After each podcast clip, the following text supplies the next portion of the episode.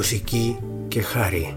Είναι ένα podcast με μουσικές ανησυχίες, ιστορίες και προτάσεις από τον Χάρη Παντελάκη.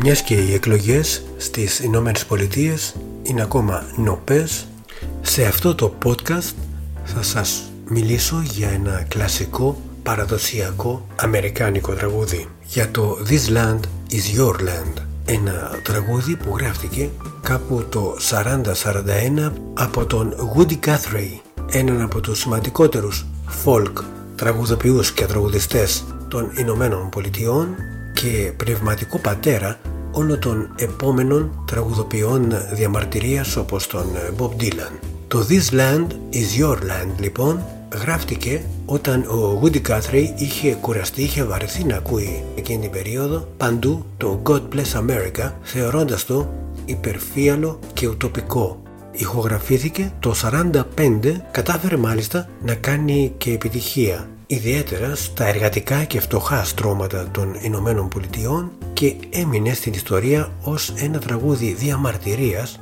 για όσους ανήκουν στην εργατική τάξη και ζητούν να έχουν ίδια δικαιώματα με τους πλούσιους.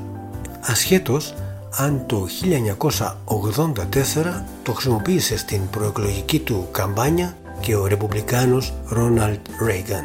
Από τότε το τραγούδι έχει γνωρίσει πολλές εννοείται διασκευές ενώ θεωρείται ως ένας εναλλακτικός εθνικός ύμνος.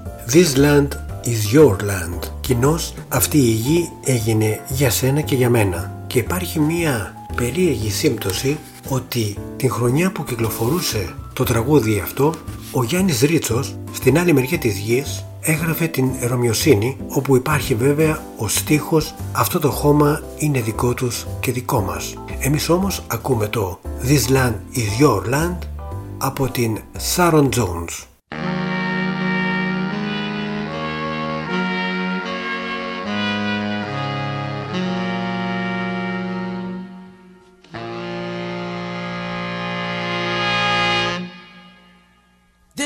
land is your land.